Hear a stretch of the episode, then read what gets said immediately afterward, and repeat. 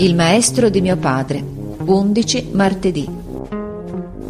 Che bella gita feci ieri con mio padre. Ecco come. Ieri l'altro a desinare, leggendo il giornale, mio padre uscì tutto a un tratto in un'esclamazione di meraviglia. Poi disse: E io che lo credevo morto da vent'anni. Sapete che è ancora vivo il mio primo maestro elementare, Vincenzo Crosetti, che ha 84 anni? Vedo qui che il Ministero gli ha dato la medaglia di benemerenza per 60 anni di insegnamento. 60 anni, capite? E non son che due anni che ha smesso di far scuola. Povero Crosetti, sta a un'ora di strada ferrata di qui, a Condove, nel paese della nostra antica giardiniera della villa di Chieri. E soggiunse: Enrico, noi andremo a vederlo. E per tutta la sera non parlò più che di lui. Il nome del suo maestro elementare gli richiamava alla memoria mille cose di quando era ragazzo, dei suoi primi compagni, della sua mamma morta. Crosetti, esclamava, aveva quarant'anni quando ero con lui, mi pare ancor di vederlo. Un ometto già un po' curvo, con gli occhi chiari, col viso sempre sbarbato. Severo ma di buone maniere, che ci voleva bene come un padre e non ce ne perdonava una. Era venuto su da contadino a furia di studio e di privazioni. Un galantuomo. Mia madre gli era affezionata e mio padre lo trattava come un amico. Com'è andato a finire a Condove ed a Torino? Non mi riconoscerà più, certamente.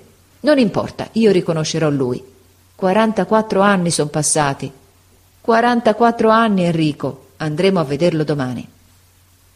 E ieri mattina alle nove eravamo alla stazione della strada ferrata di Susa. Io avrei voluto che venisse anche Garrone, ma egli non poté perché ha la mamma malata.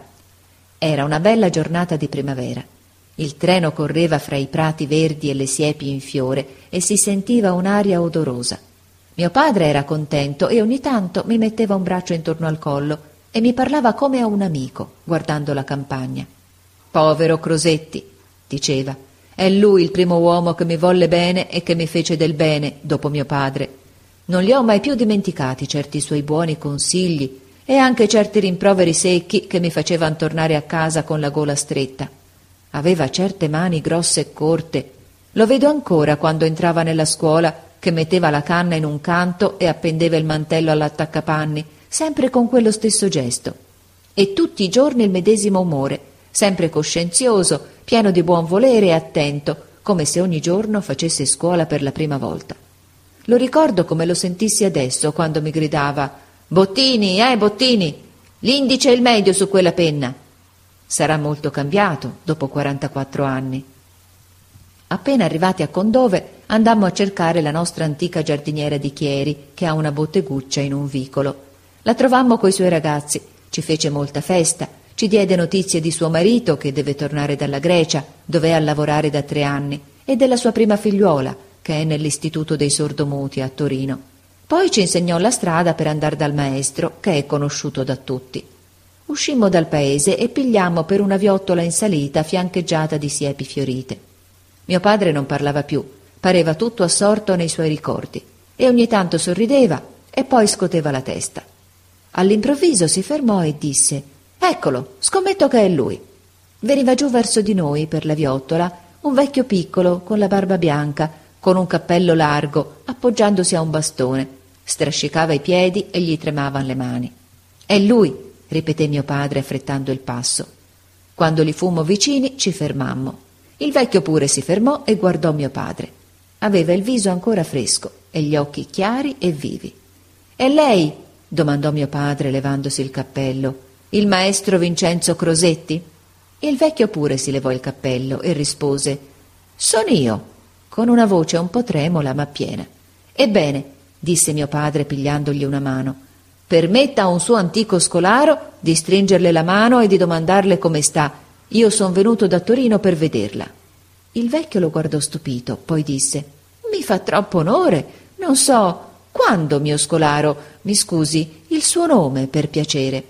Mio padre disse il suo nome, Alberto Bottini, e l'anno che era stato a scuola da lui, e dove, e soggiunse lei non si ricorderà di me, è naturale, ma io riconosco lei così bene. Il maestro chinò il capo e guardò in terra, pensando, e mormorò due o tre volte il nome di mio padre, il quale intanto lo guardava con gli occhi fissi e sorridenti. A un tratto il vecchio alzò il viso con gli occhi spalancati e disse lentamente Alberto Bottini? Il figliuolo dell'ingegnere Bottini? Quello che stava in piazza della Consolata? Quello, rispose mio padre tendendo le mani. Allora, disse il vecchio, mi permetta, caro signore, mi permetta. E fattosi innanzi, abbracciò mio padre. La sua testa bianca gli arrivava appena alla spalla. Mio padre appoggiò la guancia sulla sua fronte. Abbiate la bontà di venir con me, disse il maestro. E senza parlare si voltò e riprese il cammino verso casa sua. In pochi minuti arrivammo a un'aia, davanti a una piccola casa con due usci, intorno a uno dei quali c'era un po' di muro imbiancato. Il maestro aperse il secondo e ci fece entrare in una stanza. Eran quattro pareti bianche.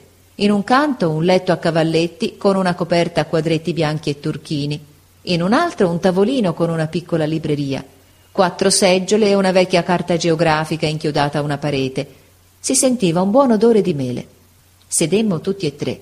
Mio padre e il maestro si guardarono per qualche momento, in silenzio. Bottini! esclamò poi il maestro fissando gli occhi sul pavimento a mattoni dove il sole faceva uno scacchiere. Oh, mi ricordo bene, la sua signora madre era una così buona signora. Lei il primo anno è stato per un pezzo nel primo banco a sinistra, vicino alla finestra. Guardi un po' se mi ricordo. Vedo ancora la sua testa ricciuta. Poi stette un po' pensando. Era un ragazzo vivo, eh? Molto. Il secondo anno è stato malato di croup. Mi ricordo quando lo riportarono alla scuola, dimagrato, ora avvolto in uno scialle. Son passati quarant'anni, non è vero? È stato buono tanto a ricordarsi del suo povero maestro. E ne vennero degli altri, sa, gli anni addietro, a trovarmi qui, dei miei antichi scolari, un colonnello, dei sacerdoti, vari signori. Domandò a mio padre qual era la sua professione. Poi disse Mi rallegro, mi rallegro di cuore. La ringrazio. Ora poi era un pezzo che non vedevo più nessuno, e ho ben paura che lei sia l'ultimo, caro signore. Che dice mai? esclamò mio padre. Lei sta bene, è ancora vegeto, non deve dir questo. Eh no, rispose il maestro. Vede questo tremito? e mostrò le mani. Questo è un cattivo segno. Mi prese tre anni fa quando facevo ancora scuola. Da principio non ci badai, credevo che sarebbe passato, ma invece restò e andò crescendo. Venne un giorno che non potei più scrivere. Ah, quel giorno! Quella prima volta che feci uno sgorbio sul quaderno d'un mio scolaro fu un colpo al cuore per me, caro signore. Tirei bene ancora avanti per un po' di tempo, ma poi non potei più. Dopo sessant'anni di insegnamento dovetti dare un addio alla scuola, agli scolari, al lavoro. E fu dura, sa, fu dura. L'ultima volta che feci lezione mi accompagnarono tutti a casa, mi fecero festa, ma io ero triste, capivo che la mia vita era finita. Già l'anno prima avevo perso mia moglie e il mio figliuolo unico. Non restai che con due nipoti contadini.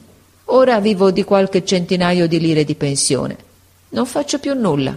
Le giornate mi par che non finiscano mai. La mia sola occupazione, vede, è di sfogliare i miei vecchi libri di scuola, delle raccolte di giornali scolastici, qualche libro che mi hanno regalato. Ecco lì, disse accennando la piccola libreria. Lì ci sono i miei ricordi, tutto il mio passato. Non mi resta altro al mondo. Poi, in tono improvvisamente allegro, io le voglio fare una sorpresa, caro signor Bottini. S'alzò e avvicinatosi al tavolino aperse un cassetto lungo che conteneva molti piccoli pacchi, tutti legati con un cordoncino, e su ciascuno c'era scritta una data di quattro cifre. Dopo aver cercato un poco, ne aperse uno, sfogliò molte carte, tirò fuori un foglio ingiallito e lo porse a mio padre. Era un suo lavoro di scuola di quarant'anni fa. C'era scritto in testa Alberto Bottini, dettato 3 aprile 1838. Mio padre riconobbe subito la sua grossa scrittura di ragazzo e si mise a leggere, sorridendo. Ma a un tratto gli si inumidirono gli occhi. Io m'alzai domandandogli che cosa aveva. Egli mi passò un braccio intorno alla vita e stringendomi al suo fianco mi disse Guarda questo foglio. Vedi, queste sono le correzioni della mia povera madre. Essa mi rinforzava sempre gli L e i T, e le ultime righe sono tutte sue. Aveva imparato a imitare i miei caratteri, e quando io ero stanco e avevo sonno, terminava il lavoro per me. Santa Madre mia! e baciò la pagina. Ecco, disse il maestro mostrando gli altri pacchi, le mie memorie. Ogni anno io ho messo da parte un lavoro di ciascuno dei miei scolari e sono tutti qui, ordinati e numerati. Alle volte li sfoglio così e leggo una riga qua e una là e mi tornano in mente mille cose. Mi par di rivivere nel tempo andato. Quanti ne son passati, caro Signore. Io chiudo gli occhi e vedo visi dietro visi, classi dietro classi, centinaia e centinaia di ragazzi che chissà quanti sono già morti. Di molti mi ricordo bene, mi ricordo bene dei più buoni e dei più cattivi, di quelli che m'han dato molte soddisfazioni e di quelli che m'han fatto passare dei momenti tristi, perché ci ho avuto anche dei serpenti, si sa, in un così gran numero, ma oramai lei capisce come se fossi già nel mondo di là e voglio bene a tutti egualmente. Si rimise a sedere e prese una delle mie mani fra le sue. E di me? domandò mio padre sorridendo. Non si ricorda nessuna monelleria? Di lei, signore? rispose il vecchio, sorridendo pure. No, per il momento. Ma questo non vuol mica dire che non me n'abbia fatte. Lei però aveva giudizio, era serio per l'età sua. Mi ricordo la grande affezione che le aveva la sua signora madre. Ma è stato ben buono, ben gentile a venirmi a trovare come ha potuto lasciare le sue occupazioni per venire da un povero vecchio maestro? Senta, signor Crosetti, rispose mio padre vivamente, io mi ricordo la prima volta che la mia povera madre m'accompagnò alla sua scuola. Era la prima volta che doveva separarsi da me per due ore e lasciarmi fuori di casa in altre mani che quelle di mio padre, nelle mani di una persona sconosciuta, insomma. Per quella buona creatura la mia entrata nella scuola era come l'entrata nel mondo, la prima di una lunga serie di separazioni necessarie e dolorose. Era la società che le strappava per la prima volta il figliuolo, per non renderglielo mai più tutto intero. Era commossa, ed io pure. Mi raccomandò a lei con la voce che le tremava, e poi andandosene mi salutò ancora per lo spiraglio dell'uscio, con gli occhi pieni di lacrime. E proprio in quel punto lei fece un atto con una mano, mettendosi l'altra sul petto, come per dirle Signora, si fidi di me. Ebbene, quel suo atto, quel suo sguardo, da cui mi accorsi che lei aveva capito tutti i sentimenti, tutti i pensieri di mia madre, quello sguardo che voleva dire coraggio, quell'atto che era un'onesta promessa di protezione, d'affetto, di indulgenza. Io non l'ho mai scordato, ma è rimasto scolpito nel cuore per sempre, ed è quel ricordo che m'ha fatto partir da Torino. Ed eccomi qui, dopo 44 anni, a dirle grazie, caro maestro. Il maestro non rispose, mi accarezzava i capelli con la mano e la sua mano tremava, tremava, mi saltava dai capelli sulla fronte, dalla fronte sulla spalla. Intanto mio padre guardava quei muri nudi, quel povero letto, un pezzo di pane e un'ampollina d'olio che eran sulla finestra e pareva che volesse dire Povero maestro, dopo sessant'anni di lavoro è questo tutto il tuo premio? Ma il buon vecchio era contento e ricominciò a parlare con vivacità della nostra famiglia, di altri maestri di quegli anni e dei compagni di scuola di mio padre, il quale di alcuni si ricordava e di altri no, e l'uno dava all'altro delle notizie di questo e di quello. Quando mio padre ruppe la conversazione per pregare il maestro di scendere in paese a far colazione con noi. Egli rispose con espansione la ringrazio, la ringrazio, ma pareva incerto. Mio padre gli prese tutte e due le mani e lo ripregò. Ma come farò a mangiare? disse il maestro, con queste povere mani che ballano in questa maniera. È una penitenza anche per gli altri. Noi l'aiuteremo, maestro, disse mio padre, e allora accettò, tentennando il capo e sorridendo. Una bella giornata questa, disse chiudendo l'uscio di fuori. Una bella giornata, caro signor Bottini. Le accerto che me ne ricorderò finché avrò vita. Mio padre diede il braccio al maestro, questi prese per mano me e discendemmo per la viottola. Incontrammo due ragazzine scalze che conducevano le vacche e un ragazzo che passò correndo con un gran carico di paglia sulle spalle. Il maestro ci disse che erano due scolari e uno scolaro di seconda, che la mattina menavano le bestie a pasturare e lavoravano nei campi a piedi nudi e la sera si mettevano le scarpe e andavano a scuola. Era quasi mezzogiorno. Non incontrammo nessun altro. In pochi minuti arrivammo all'albergo ci sedemmo a una gran tavola, mettendo in mezzo il maestro, e cominciammo subito a far colazione. L'albergo era silenzioso come un convento. Il maestro era molto allegro e la commozione gli accresceva il tremito, non poteva quasi mangiare. Ma mio padre gli tagliava la carne, gli rompeva il pane, gli metteva il sale nel tondo. Per bere bisognava che tenesse il bicchiere con due mani e ancora gli batteva nei denti ma discorreva fitto, con calore, dei libri di lettura di quando era giovane, degli orari d'allora, degli elogi che gli avevan fatto i superiori, dei regolamenti di quest'ultimi anni, sempre con quel viso sereno, un poco più rosso di prima, e con una voce gaia e il riso quasi d'un giovane. E mio padre lo guardava, lo guardava, con la stessa espressione con cui lo sorprendo qualche volta a guardar me in casa, quando pensa e sorride da sé, col viso inclinato da una parte. Il maestro si lasciò andar del vino sul petto. Mio padre s'alzò e lo ripulì col tovagliolo. Ma no, signore, non permetto, egli disse e rideva. Diceva delle parole in latino. E infine alzò il bicchiere che gli ballava in mano e disse, serio, serio, alla sua salute dunque, caro signor ingegnere, ai suoi figliuoli, alla memoria della sua buona madre. Alla vostra, mio buon maestro, rispose mio padre stringendogli la mano e in fondo alla stanza c'era l'albergatore ed altri che guardavano e sorridevano in una maniera come se fossero contenti di quella festa che si faceva al maestro del loro paese. Alle due passate uscimmo e il maestro ci volle accompagnare alla stazione. Mio padre gli diede di nuovo il braccio ed egli mi riprese per la mano. Io gli portai il bastone. La gente si soffermava a guardare perché tutti lo conoscevano, alcuni lo salutavano. A un certo punto della strada sentimmo da una finestra molte voci di ragazzi che leggevano insieme, compitando. Il vecchio si fermò e parve che si rattristasse.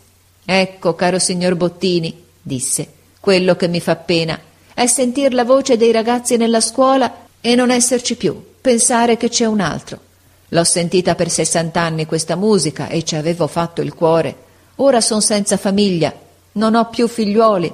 No, maestro, gli disse mio padre ripigliando il cammino.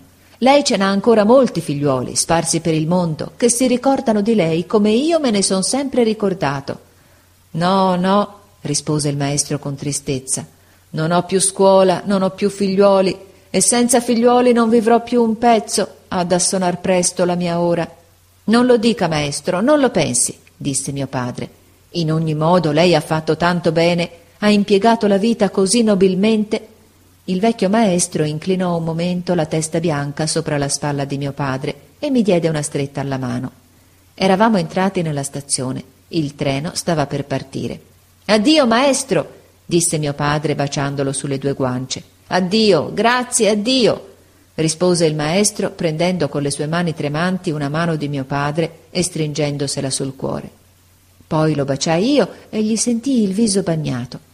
Mio padre mi spinse nel vagone e al momento di salire levò rapidamente il rozzo bastone di mano al maestro e gli mise invece la sua bella canna col pomo d'argento e le sue iniziali, dicendogli La conservi per mia memoria. Il vecchio tentò di renderla e di riprender la sua, ma mio padre era già dentro e aveva richiuso lo sportello. Addio, mio buon maestro. Addio, figliuolo, rispose il maestro mentre il treno si muoveva e Dio la benedica per la consolazione che ha portato a un povero vecchio. Arrivederci, gridò mio padre con voce commossa, ma il maestro crollò il capo come per dire non ci rivedremo più. Sì, sì, ripeté mio padre, arrivederci. E quegli rispose alzando la mano tremola al cielo, lassù, e disparve al nostro sguardo così, con la mano in alto.